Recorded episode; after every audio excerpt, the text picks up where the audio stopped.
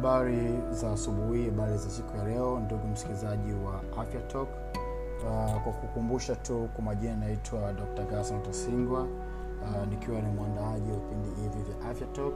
Afya talk ni vipindi sauti ambavyo vinakujia kwa njia ya podcast mbalimbali apple podcast spotify google podcast na podcast kadha wa kadha. Unachotakiwa kufanya fungua application yako kwenye simu yako ya android au simu yako ya ios iphone tafuta pale afya talk afya kiswahili talk ya kiingereza. Unaweza kunipata na kuweza kusikiliza vipindi hivi. Hiki kiwa ni kipindi cha mwisho kwa mwezi wa nne ambako tunazungumza tatizo la kutokwa na uchafu ukeni ambako ni moja kati ya mada pana sana lakini tajaribu kutumia uh, kiswahili cha kueleweka na kuweza kuzungumza mambo mawili matatu juu ya tatizo hili hapa. Uh, nikukumbushe tu afya talk ni vipindi ambacho vinakuja na kujia kwa lengo moja kuu la kuelimisha jamii kuhusu mambo mbalimbali ya kiafya. Na unaweza ukachangia kwa kuuliza maswali moja kwa moja kuja kwenye namba yangu ya tap 0769 278878 au kunifuatia kwenye ukurasa wangu binafsi at daktari mtalii kwenye twitter instagram na facebook. Hivyo uh, bila kupoteza muda uh, tuende moja moja tukaangalie je uh, uh, kutokwa na uchafu kweni ni jambo la kawaida? Hili ni swali ambalo watu wengi wanalo hususani wanawake ambao ndio uh, linakuwa linawahusu moja kwa moja. Lakini pia hata wale wasichana wadogo ambao ndo wanaanza kukomaa akili na wale ambao tusema kwamba ndo bale imeanza. Na wengi inapotokea wanakuwa na wasiwasi na kuona labda ni kitu cha ajabu au ni kitu cha namna fulani. Kwao lazima tujiulize je hiki ni kitu cha kawaida au si cha kawaida? So hili linawafanya baadhi wabaki na maswali ambayo yanakuwa hayana majibu kunakuwa kuna kautata fulani mona so kuna maswali mengine ya kuangalia. Je ninagana uchafu rangi yake ikoje? Kuna harufu je kuna uwezekano uh, labda anaumwa kitu fulani na mengine mengine kadha kadha.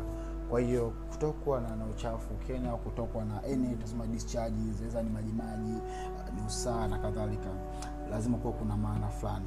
Kwa hiyo leo uh, niko hapa kujibu baadhi ya haya maswali siwezijibu maswali yote tutaendelea kufahamishana uh, tuseme kwamba swala la kutokwa vitu fulani fulani ukeni ni baadhi ya vitu vya kawaida huko hapo na inategemea ni vitu gani vinatoka na vio hali gani.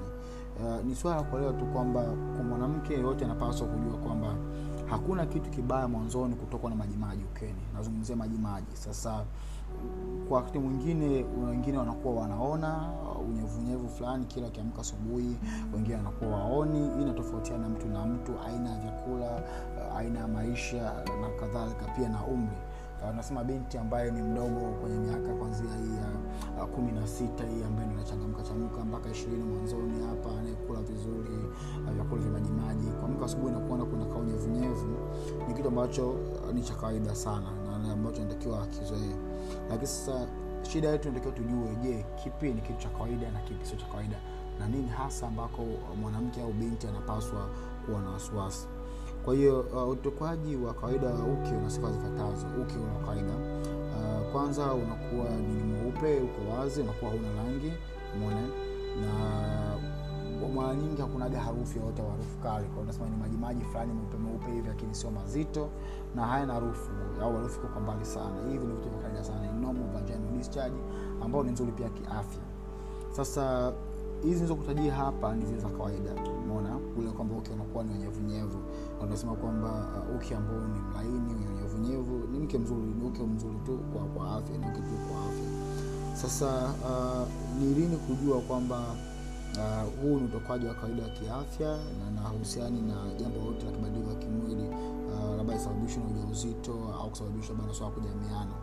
Kwa tutaanza kuangalia baadhi ya maambukizi ambayo yatasababisha mtu apatwe na uchafu ambao unatoka ukeni ambao sio wa kawaida. Kwa hiyo katika yale maswali kando kando ambayo ni ziada mtu anayo mojawapo ni kuja kuzungumzia haya mambo uh, ambako inaangalia rangi harufu na kiwango cha utokwaji kwanza tunaanza na maambukizi ya kuvu uh, kwa hiyo unapopata maambukizi ya kuvu ya uke hizi yeast kwa kawaida ule unyevunyevu unabadilika na kuanza kuwa mzito na unakuwa mweupe uh, kwa rangi kama ya chokaa kabisa na saa nyingine unavutika kama kamba kamba na unyevunyevu huu unaweza pia ukawa una harufu lakini ishara nyingine ya kuona ni, ni, ni kuwa na na hali fulani ya wekundu kwa mbali na pia mtu anakuwa anawashwa katika eneo la uke. Kwa hiyo mtu anatoa huu uchafu mzito unavutikavutika kama kamba kamba na ni mweupe na unawasha ndani ya eneo. Kwa hiyo mtu anapopata shida hii kuwashwashwa kwenye uke na kupata hizi aina moja kwa moja uso wa kawaida, kwa sababu wa kawaida nimekwambia unaweza kuwa hauna rangi kabisa, lakini usiende hizo yote zile, na mara nyingi unakuwa nyuki ambao unatoa hauna harufu kabisa au harufu kidogo sana, lakini huu sasa unapata rangi nyeupe na unakuwa mzito na unakuwa na hiyo hali ya kuvutika. Kwa hiyo mara sana nasema, unapoona dalili hii, hakikisha ndani ya siku tano au zisizidi, mapema kabisa unakutana na daktari ili uweze kufanya. Lakini pia unaweza ukatoka aina hii ya uchafu unapokuwa mjamzito uh, especially pale ambapo nakaribia kujifungua. Lakini pia unapopata hali hii kwa mtu ambaye ni mjamzito uh, inaweza pia kusababisha maambukizi ya tunasema ya, ya, UTI ambayo inaweza kusababisha baadaye uh, kukupelekea ukajifungua kabla ya muda au ukamzuru mtoto alioko tumboni. Kwa ni vyema kujua unapopata aina hii ya utokaji wa uchafu huu, basi ni vyema ukapata kuonana na daktari na kuweza kusaidiwa. Aina ya pili ni pale ambapo unakuwa umepata uh, maambukizi ya kibakteria. Sasa wakati mwingine wanawake wanapata maambukizi ya kibakteria ambapo inafanya mabadiliko moja kwa moja katika ule utokaji wa, wa, wa majimaji kwenye uke uh, ambako majimaji au uchafu unaotoka unaweza ukawa na rangi ya njano njano au kijivu, lakini pia ukawa dalili nyingine kama vile maumivu chini ya utumbo, maumivu wakati wa kujamiana, maumivu ya kiuno na mgongo uh, lakini pia kunawezekana pia ikaonyesha labda ule inakuwa ni njano inaenda kama kuwa kijani na inakuwa ina harufu kali sana. Kwa hiyo hii inaonyesha kwamba unakuwa una uh, maambukizi fulani ya kibakteria ndani ya uke au nje. Kwa hiyo wakati unapoona maambukizi haya yanatokea, ni baadaye inakuwa mpaka kijani kibichi na kadhalika, uh, hii inatakiwa ikupe kushtue kwamba inawezekana pia labda unaekea labda umeambukizwa magonjwa ya zinaa unapoanza kubadilika kutoka rangi ya njano kwenda kijani na kupata zile zote ambazo imeelekeza. Kwa hiyo unapoona hii hali, unapata uchafu ambao unaeki njano njano, kijani kijani, uh, sisemi kwamba ni magonjwa ya zinaa, lakini bora fika kwa daktari na kuweza kuangalia nini hasa kimetokea. Lakini aina nyingine ya uchafu ambao unatoka kwenye uke ni utokaji wa damu. Tunasema katika ha, katika hedhi uh, damu ambayo imevunjika pamoja na kuta za mji wa mimba pamoja na ile yai ambayo haijarutubishwa ndio zinatokwa. Kwa hiyo uh, kutokwa kwa damu sasa kunategemea na aina kundi la mtu, kwa haipaswi kupuuzwa.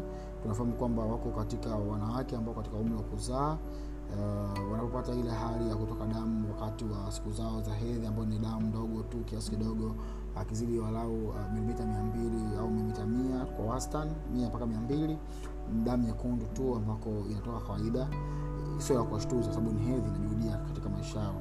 Lakini sasa uh, kwa mwanamke labda ni mjamzito afu anatoka damu kena, hii lazima ikushtue kwa sababu inaweza kawa ni shida yoyote ambayo inaweza kuhatarisha afya ya mtoto tumboni.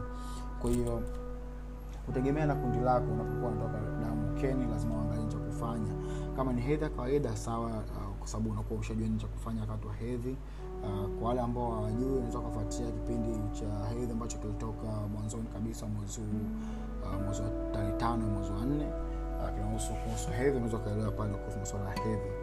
Kwa hiyo kama husiani na hedhi, wewe ni, ni mjamzito na umepata hii hali ya kutoka na mekundu pia unaweza ukaangalia sasa. Um, tunasema afya uke lazima iangaliwe, lazima uangalie cha kufanya. Kwa viko vitu ambavyo natakiwa uepuke. Kwanza kabisa uh, ni kujiingiza vile vidole na kufanya douching. Aina pia kujisafisha, kutawaza, usitawaza kutoka nyuma kuja mbele, kuja mbele unaweza ukachukua chafu toka njia ya haja kubwa ukaingiza kwenye uke kupata matatizo mbalimbali. Lakini pia kula vizuri kiafya, kula matunda mara kwa mara, fanya ngono ile salama, kujikinga na magonjwa zinaa. Hakikisha walau unakuwa na tabia kukutana na daktari wa magonjwa kike mara moja kwa mwaka.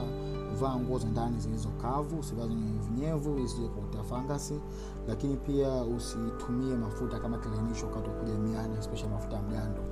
Uh, unaweza ukatumia kama kilanishi, viko kilanishi ambavyo tunasema ni water based, katika maduka mbalimbali, unaweza kuuliza ukapata kusaidiwa. Lakini pia hakikisha unakuwa msafi kwa ujumla. Kwa hiyo hiki ndio kwa kifupi sana kuhusu mambo haya ya utokaji wa uchafu kwenye uke. Uh, yako mengi sana. Kama una swali kama nikasema wali unaweza kuniuliza, lakini pia unaweza pia ukatufuatilia Afya Talk at Afya Talk TZ kwenye Instagram na Twitter, na pia Afya Talk pale Facebook.